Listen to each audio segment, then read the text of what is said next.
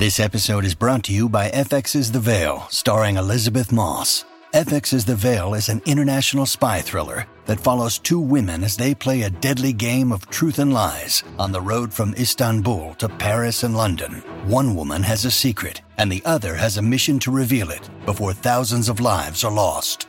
FX's The Veil, now streaming, only on Hulu. This episode is brought to you by Shopify. Do you have a point of sale system you can trust, or is it a real POS? You need Shopify for retail. From accepting payments to managing inventory, Shopify POS has everything you need to sell in person. Go to shopify.com slash system, all lowercase, to take your retail business to the next level today. That's shopify.com slash system. Welcome to the New Books Network. Welcome to New Books in African American Studies, a podcast channel on the New Books Network. I am your host, Adam McNeil. On today's podcast, I have the amazing distinction to talk to two of my best friends, Dr. Robert Greene and Dr. Tyler Parry. Not that Perry, but this Parry. Uh, you, you know I had to start there, brothers. You know I had to start there. And they're on to discuss their edited volume, Invisible No More, the African American experience at the University of South Carolina. Welcome to the show, friends. How we doing? Doing well. Beautiful day. Thanks for having us on.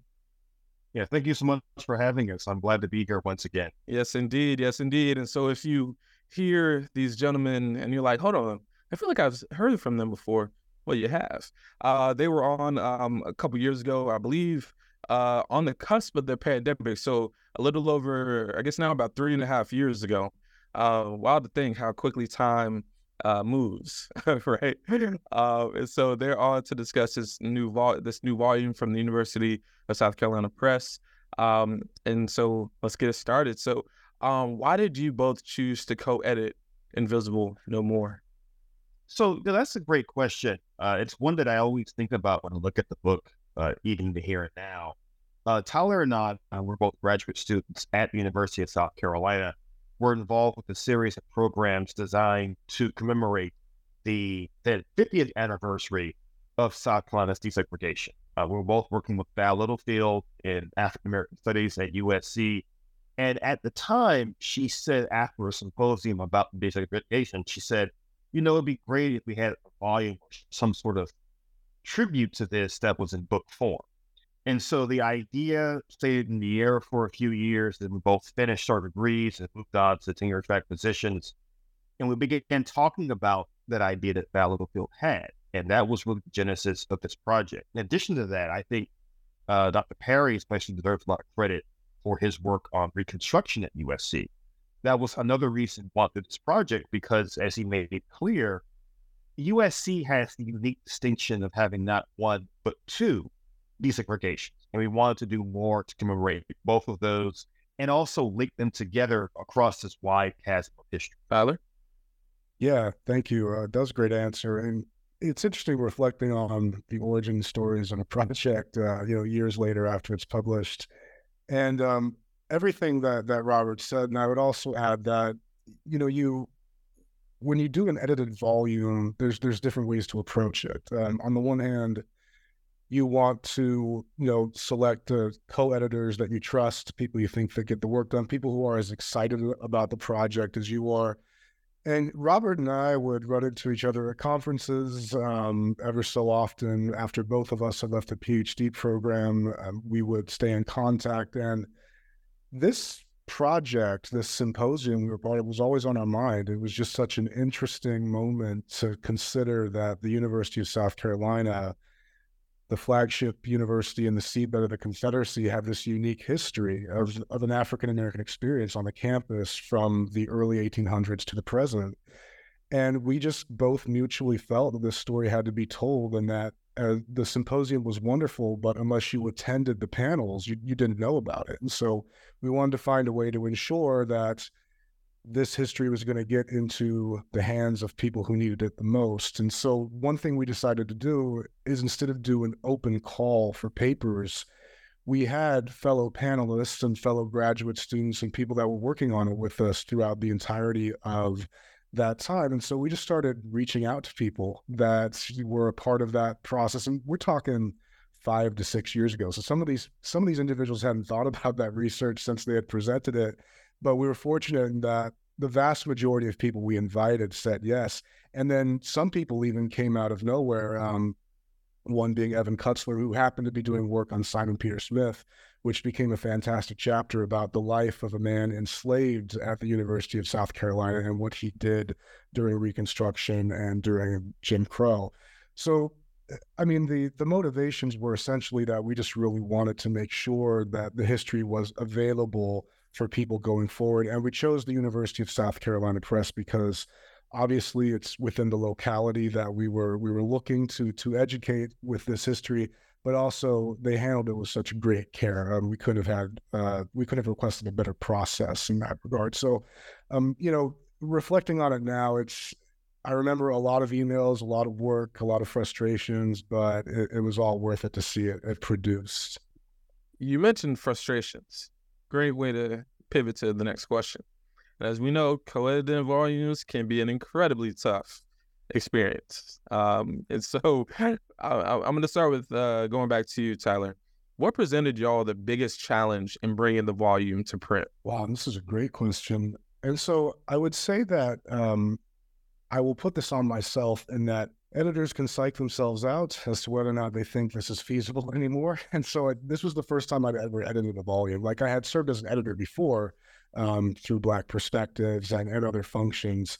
But um, the idea of coordinating and making sure timetables were working and that we were getting images, permissions, and everything, that burden starts to kind of fall upon one's shoulders. Uh, and there were certain moments where I was wondering if if I was going to be able to fulfill my requirement. I remember I was looking at a draft of the chapter that I eventually contributed, and it was 12 pages and it was due relatively soon. I started, I started, you know, having panic attacks and things like this as to whether or not, because I was also um, on the tenure clock at UNLV during this process too.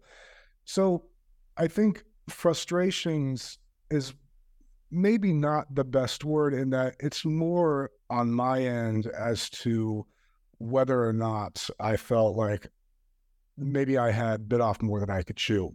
But the fortunate reality for me is that Robert, I mean, I don't know what it was like on his end, but he always presents himself as very calm when we talk. So he was actually really good to kind of balance wow because I, I trusted that he was he was also fulfilling his end. And I think really what happens is it's frustrations with deadlines, but that's always out of people's control. You just kind of trust that people are working and they'll get it to you when they can. And you want to make sure that they don't feel rushed because you you just at the end of the day you want the best product that they give you. And I think there are a few deadlines we missed. Robert might remember better than I do, but um, eventually we got exactly what we wanted. And you know, reading the volume and rereading it now, it's you know it, it all worked out exactly the way I'd hoped for.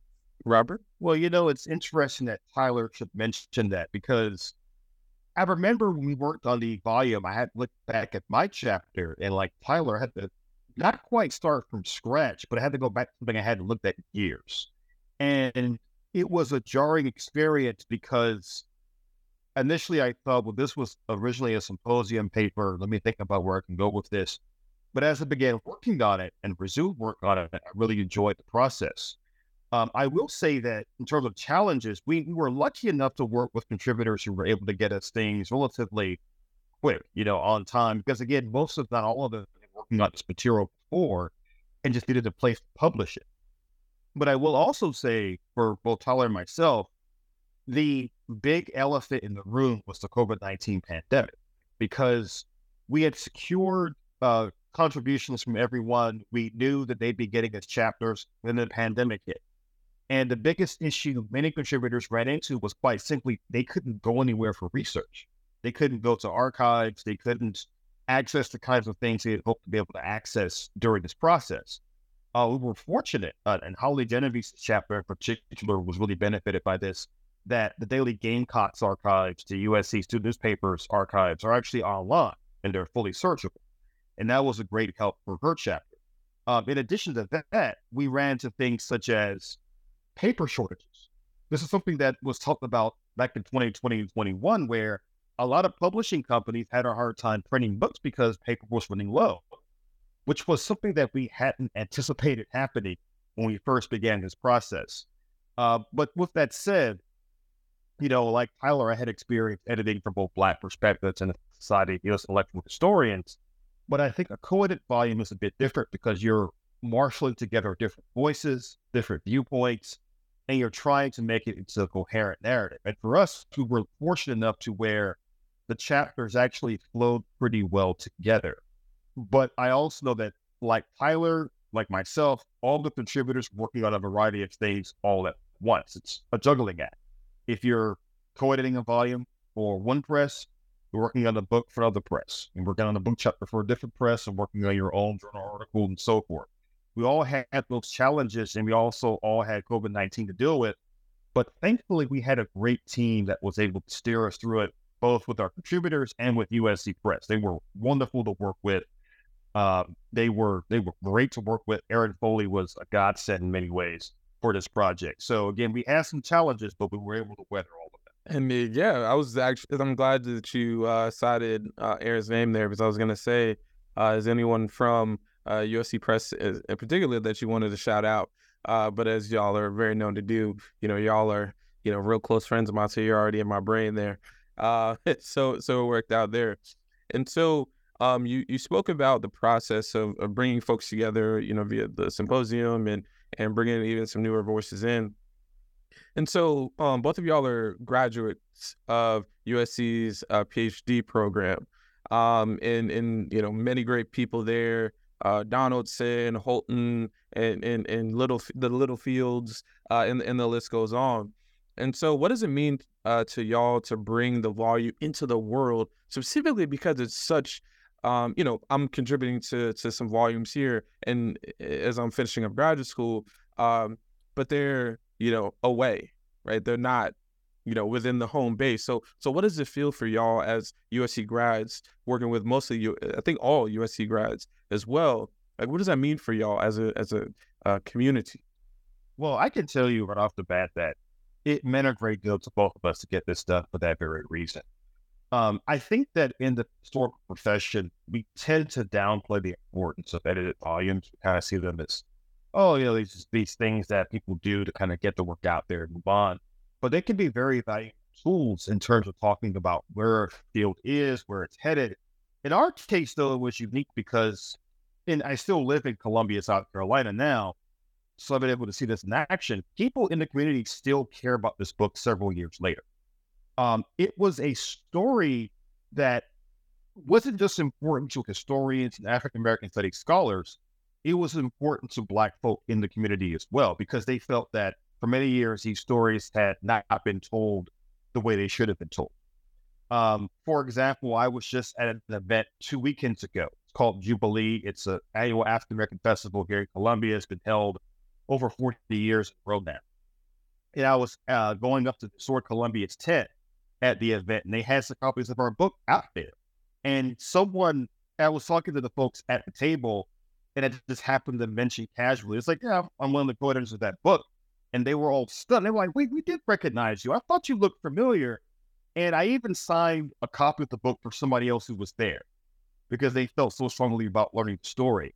So I think with this book, it really helped us to say, that USC is an important place, not just to us personally, but to us as historians of the Black experience in South Carolina across the country. And we want other folks outside of the South to know that story. I can tell you time and again, I've encountered many historians who are experts in African American history who always express astonishment about the stories we tell in the book, especially about USC's first desegregation, the attempts to segregate the 20th century, and how not only as a university, but a state, South Carolina still has a lot to say about the Black experience. Yeah, all of that. That that's a great answer, and I think the one of the words that comes to mind is legacy. Um, what what does a an edited volume like this leave for future generations of students, uh, both Black and white students, or students of various identities approaching on the campus? Um, and I can say that you know I I first entered University of South Carolina in 2009, fall of 2009. And um, until Val Littlefield, um, you know, sent me the email very kindly asking me to serve on the graduate committee for you know the symposium of the anniversary, I had very little understanding of the history of African Americans on the campus outside of the desegregation in 1963. That was what most people knew at the time. There weren't many statues, if any. Uh, there weren't many monuments. Most of the placards you would see were from the 20, 1920s, um, kind of like this old kind of Jim Crow narrative where they were talking about like battles that may have happened near the, the university. And so the presence of a black past at the University of South Carolina was you know structurally in many ways kind of erased. Uh, there was there was not a lot discussed outside of the initial moment of desegregation. And then there wasn't even very much in the narrative about what happened after that. So there's like these freeze frame moments where we know there were enslaved people on the campus. We know that there was a desegregation movement in 1963 and then that's the totality of it. And so as a person attending the University of South Carolina, pursuing a degree in history of the African diaspora, and then to be invited to learn about something that for me was relatively brand new, the Reconstruction experience at the University of South Carolina, knowing that, you know, at this point, 150 years ago, you know, black men entered the campus and black women were also learning on the campus in a, in a different function to the normal school. I was just, I felt like this story uh, needed to be told and it needed to be honored and it needed to be known by by those who were going to enter the campus in subsequent generations. And so for me, it was deeply meaningful that we could not only use the university's own press, but also that all of the contributors had some investment in the history as well, all of them having some affiliation with the university. And it's not that that was deliberate, it's just that it does kind of showcase a love for the telling of the history of people who were maybe historically voiceless within the broader narratives, and then using the biographies of these historical figures to tell that particular story. Because one one thing I will say that we could maybe talk about a little bit later is a running theme throughout the edited volume is the use of biography. You're introduced to a lot of different people and their contributions and their their legacies and and what they contributed to to changing the society um, for the better into the 21st century. And that's actually a really good point because it makes me think. Um, one of the sessions I went to at uh, ASALH, the Association for the Study of African American Life and History, for those who don't know, um, it, I went to a Black women's biography panel and it, and it made me really think about how biographies, you know, the big biographies, you know, on, on a singular figure or uh, edited volume like yours, which um, is not exclusively biographical in that sense, but there's so many biographies of people that um, folks may not know have effectively shaped uh, USC, the real USC, not that other one in, in SoCal. Uh, I know, I know, I know. Uh, we have some folks from out west uh, on the call here, but no it's, it's disagreement from me. No disagreement from me. in the East. That's the real one. there we go. There we go. Um, and so it just makes me really think about um, the, the, the importance of biography in uh, delivering information to the public because oftentimes biographical information is the first leg of the journey of trying to under, get people to understand history. Because if you go on to um, public memorial sites, you know, with your, uh, you know, two, whatever, 200, 500 words, that's effectively a, a, a short biography. But for many Black people, especially in the time frames in which your story comes, that's all you really have enough is to be able to tell what amounts to be a uh, public uh, memorial site um, a word count. Um, effectively, so so I'm glad that you actually touched on that, and uh, because we still have time for a few other questions. I have another question for you that wasn't on my initial list.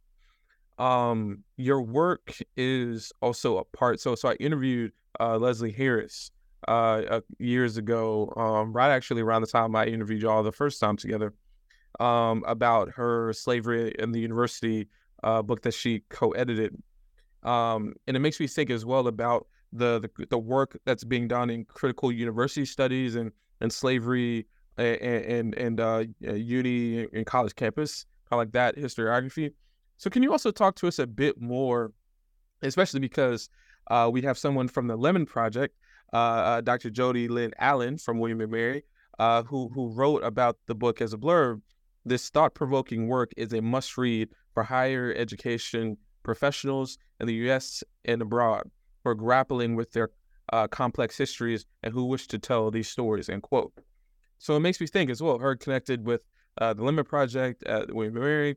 So can you tell us how the volume also uh, uh, contributes to this budding uh, historiography um, that that's been going on? Really, you know, we I, I think I think folks would cite uh, uh, President Simmons uh, over at Brown and and other folks. I know Leslie Harris and others. So talk, let's talk about where uh, Invisible No More fits and, contributes to this budding historiography. Um, and we'll go with Tyler first. Yeah, so we're we're greatly indebted to all of the work that came before, and looking forward to everything that that comes after as well. Um, and you know, in our introduction, we are positioning the book, the volume, more broadly within this larger historiography of what you might, yeah, what you've called critical university studies, and you're seeing many more symposiums about that particular topic. I was fortunate enough to attend one um, in Boston uh, about a year or two ago.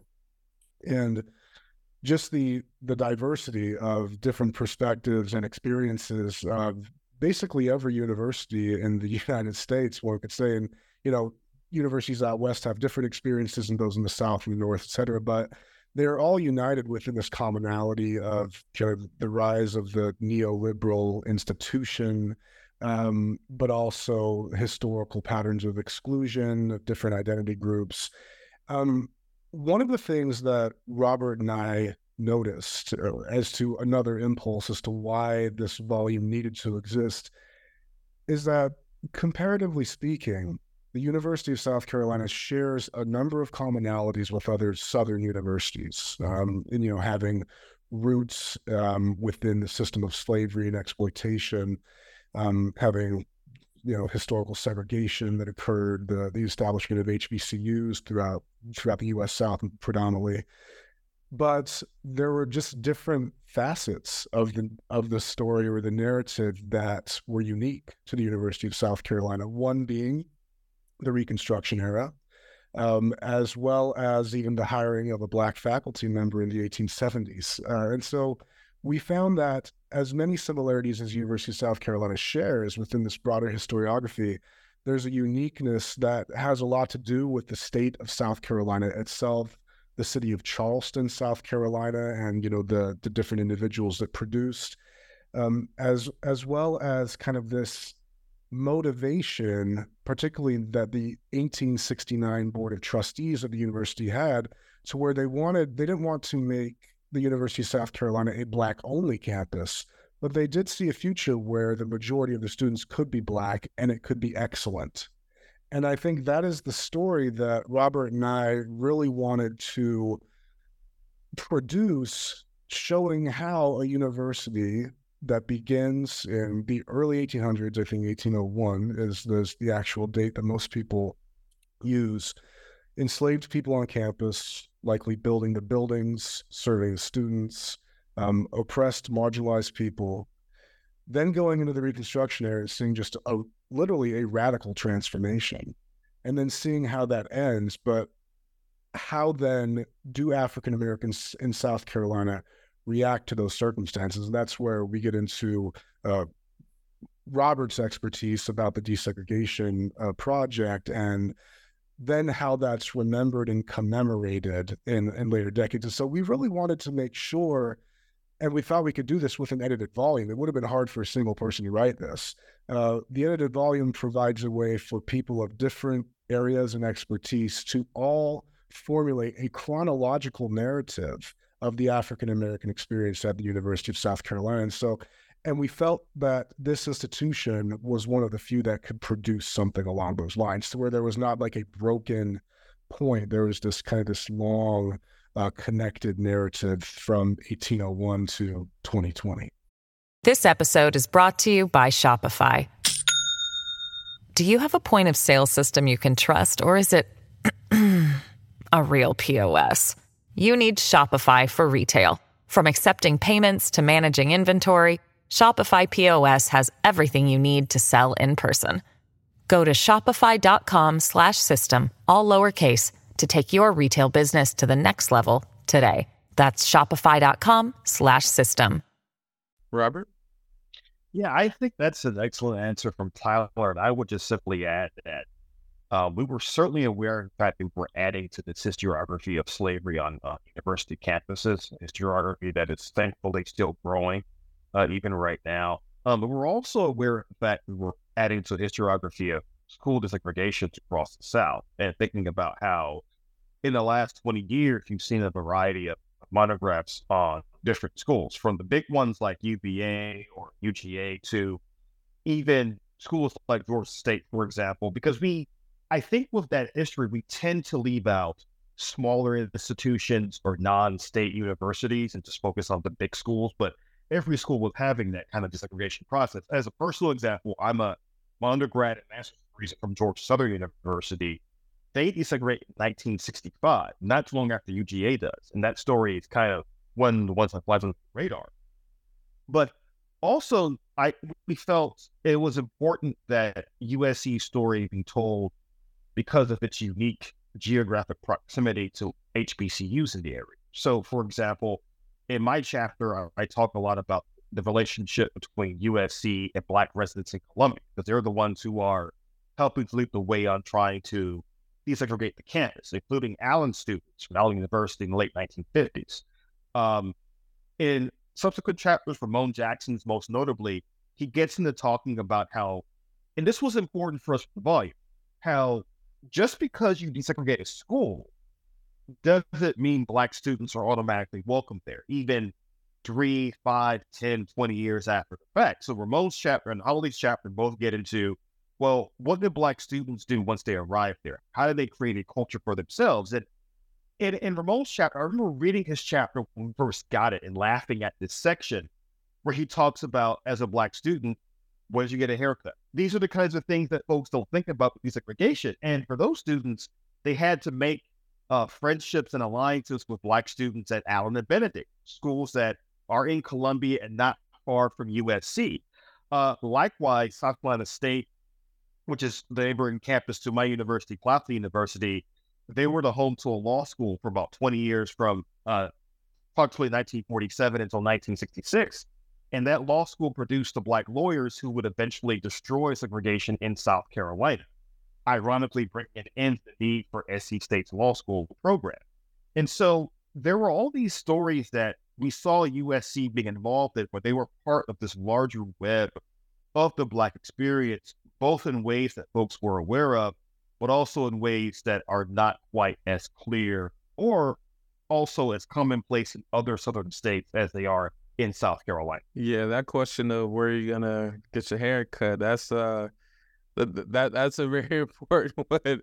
So so that that's a that's a really good uh keen insight on that on that essay. But it's a very important question that even now, like in uh, especially in schools where the black population, uh, where the you know the institution has a small black population, and the outlying community also has a small uh, uh, black population of folks uh, that that folks traditionally have issues um, with getting haircuts, and so um, and and actually that goes to uh, an important segue to the next question about things that you might not expect um, in, in, the volume two. So um, obviously y'all both went to USC, but you don't know everything about your institution. It, it's impossible. Um, and so, what information surprised you the most from your co-authors' uh, contributions to the volume? And so, Robert, we'll go back to you. Well, first off, I have to shout out uh, the chapter by Kat and Lydia, chapter 10 about commemoration at USC. And that chapter was jarring. I, won't speak for Tyler, I for myself. It was jarring for me to read because it involved people I actually knew. Um, that chapter involved very recent events on USC's campus, and it really showed the nuts and bolts of how do you get a statue put up on campus? How do you get buildings named or renamed after individuals on campus? Uh, but in addition to that, I, I think I was surprised by, as I mentioned before, some of the information about USC campus life in the 60s, 70s, and 80s. And I, I really want to stress to folks that while there's a lot of great work being done on both slavery studies and segregation studies at universities, there's still much to be done on what life looks like after, meaning it is not enough for us to tell the stories of people getting a campus or coming onto a campus. There are also stories waiting to be told about how do you build cultural institutions on the campus. So again, going back to the question of how Black students felt at USC, this is a question that still lingers on the campus even today. I, I, think when we talk about the volume itself, we cannot divorce it from the fact that the volume was also uh, promulgated, written after the Black Lives Matter protests on various college campuses in the 2010s. And that includes USC, where Black students made certain demands on the administration to do more things to commemorate Black life on campus. So again, all these things are are really tied together. But in terms of what I was surprised by, I think that the diversity of life on campus in USC in the 70s and 80s, and also again going back to the chapters on Reconstruction, both by Tyler and also by by Christian Anderson and Jason Darby, they did a lot to talk about folks like Richard T. Greener, other Black students and faculty on campus. And it really gave a sense of how vibrant life was at USC during those four short years. So those are some of the things that really genuinely surprised me. Tyler? Yeah, that, that's a great a great way to kind of contextualize how I was thinking about that question because for and I'll say for those who read the volume, I know that not everybody has time to do this, but I do encourage people to check out the footnotes to see where this information is coming from because one of the things I'm always astounded by, and I've been a historian for a little while at this point, is how creative historians and, and scholars who do history are with the sources that they have. So from the very beginning, when you agree, when you read Graham Duncan's chapter, he's trying to reconstruct the lived experiences of enslaved people on campus whose lives are sometimes are literally snippets of information in the board of trustees minutes.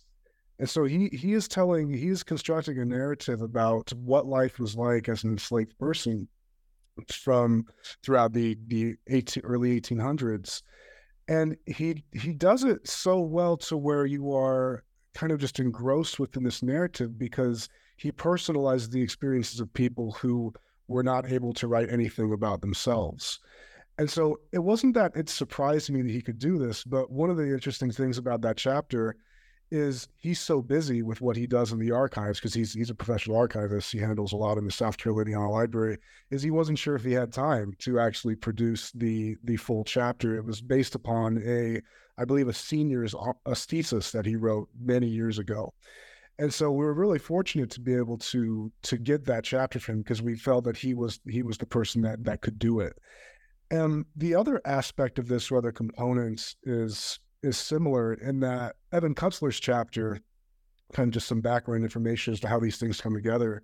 He wasn't originally part of the symposium that we had uh, to commemorate 1963 and 1873, but um, you know, and I think I told you this before, but we we often use Twitter to promote things or X, what was Twitter at the time, and um, he he saw something I had said about the volume that Robert and I were producing and he DMs me and he says, Are you still looking for chapters? And I think by this point, we were about ready to submit the proposal and kind of go forward with what we had. So it came right on time. And I said, Well, sure. Do you know anybody? Because I didn't know he was working on anything. Apparently, what was known of Simon Peter Smith came from an edited volume where there's like a snippet of a letter he wrote about being enslaved at the University of South Carolina. Now he went on to have kind of this interesting career, but no one really knew that. They just knew he existed in this, you know, freeze frame um, paragraph that was published by um, a edited volume at, at some point in the past. And he got interested. He's like, I wonder who this person is. I wonder if I can find his papers. Did he write anything else? So on his own, privately, he he went on this journey and acquired uh, uh, all known papers of Simon Peter Smith and uh, but didn't know what to do with it. He actually later would tell us that he almost gave the papers away because he didn't know if he had the time to produce anything or to invest in another project until he saw our volume. So these things come together in really unique ways, and when you when a person reads that chapter, it is so fascinating to see how a person's life can exist in like 80 to 100 letters that they wrote and the way that a scholar um, is tasked to try to reconstruct what that means, how they thought about different things, where they were, what they thought about their surroundings, why they moved to this place. And so I was just reminded one thing I really enjoyed about editing the collection is I was just reminded as to how creative and brilliant uh, historians and people who do historical work are with the sources that they have. Amen to that. Creativity is key. Um, and uh, the Lord's work, serendipity, whatever you want to call it, worked in this way to bring uh, the the the volume together. And shout out to Twitter slash X for always being a catalyst for many of these things, even our connections as well. Uh, and, and, and so um, as well, um, uh, Robert as well. Yeah, you know, I think you know certainly places like Twitter or X, whatever we're going to call it tomorrow, are, are really valuable in these kinds of historical contributions and scholarship programs and ideas. Uh, I will also say it has been valuable in promoting the book itself and in getting folks to be invested in the book project and to, to really continue reading it. Again, I have to confess, I have been surprised by the fact that people are still talking about the book in 2023. I know that as scholars, we tend to think that our work has a shelf life of approximately two seconds, that as soon as it's published and produced, that's it. You move on through time. You might promote it a little bit, but that's about it. But I wanted to also address something that Tyler mentioned a moment ago with historiography that you, Adam, also brought up. One of the other reasons the book has been so valuable, I know Christian Anderson, who's a historian of education at USC, has mentioned this a lot. Previous books written about USC's history have tended to either ignore or severely downplay the Black presence at the University of South Carolina. And our biggest hope with this volume is that it will get other uh, scholars, other graduate students to take a second look at that history. Because as we both said in the introduction, there is a lot of work still left to be done about Black life at USC. And we really want to encourage folks to dig deeper into that work because we're looking forward to reading it too. Yeah. And, and that, you know, goes to why um, I, I, think about, you know, convos I've had with folks in different graduate programs and how um, especially if you're if you don't have access to big pools of money and external grants and and fellowships to go to these um, institutions to uh, garner to, to, to gather information. Oftentimes, it's those uh, co- uh, college campuses, especially if you're in the capital of a state like uh, Columbia and USC is, where you ha- you have a local project because it you can go to and fro pretty pretty easy um, because it's local. Um, so so to those graduate students, uh, to to those undergrads and master's students who are uh, looking for PhD program or for PhD uh, topics, you know, dissertation topics, USC, check them out. Hit up Houghton, hit up Donaldson, hit up the list goes on. They got people there for you to work with. Um, and also shout out to Kevin Dawson too. I know Kevin Dawson uh, was was uh, was Tyler's uh, uh, mentor as well, and so somebody who is for me one of my favorite interviews, and to be able to meet him uh, uh, once again right before the pandemic, 2019, when he won, I think it was the Harriet Tubman Book Prize. Uh, you know, so some very very good people at USC, um, and so um, as we pivot towards the end, I have a question because I couldn't get out here uh, because you know Reconstruction plays such a pivotal role in this book.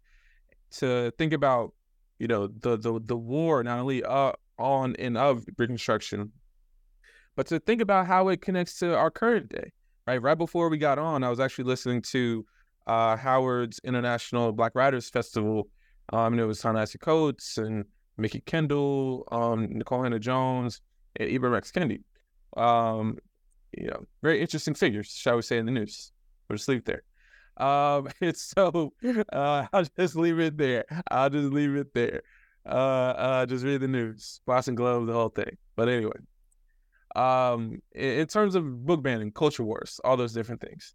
Um, so so I couldn't get out of here without also getting some of your ruminations about how the volume can also help us to better understand the current state of education in South Carolina and in throughout the entire nation or book banning and other things um, are very much happening. So, Robert Greene II, how about you take that?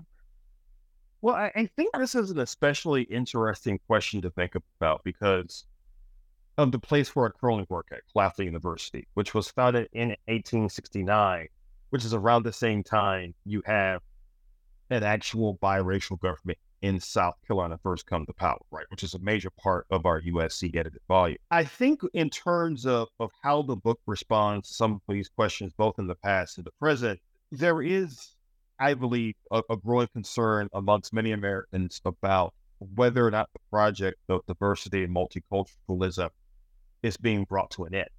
If it's being actively dismantled, I think the answer is yes. You're looking at attacks on diversity, equity, inclusion programs eh, all across the country.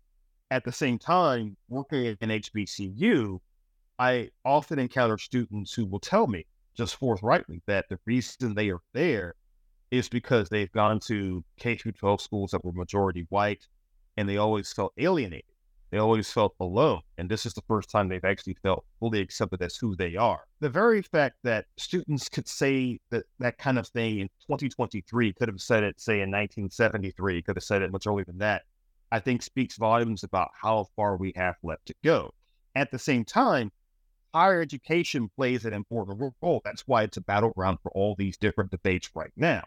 The battle to control America's mind is really a battle to control America itself. And so I think our volume speaks to how when a place like the USC tries to become a multicultural institution, the backlash it has received time and again for that, it shows us how these kinds of forces are still at play even in the early 21st century. And so, in other words, Reconstruction, you could argue, has never fully ended. It just changes form, changes purpose, and we're seeing this even in our edited collection. Tyler? Yeah, that that's great, and this is a great question. And I, as noted before, you know, when I approached the University of South Carolina's campus um, pursuing graduate school, there were no discernible markers about the Reconstruction era that I could detect. Um, it wasn't talked about uh, in any significant capacity uh, up until the symposium that we were part of.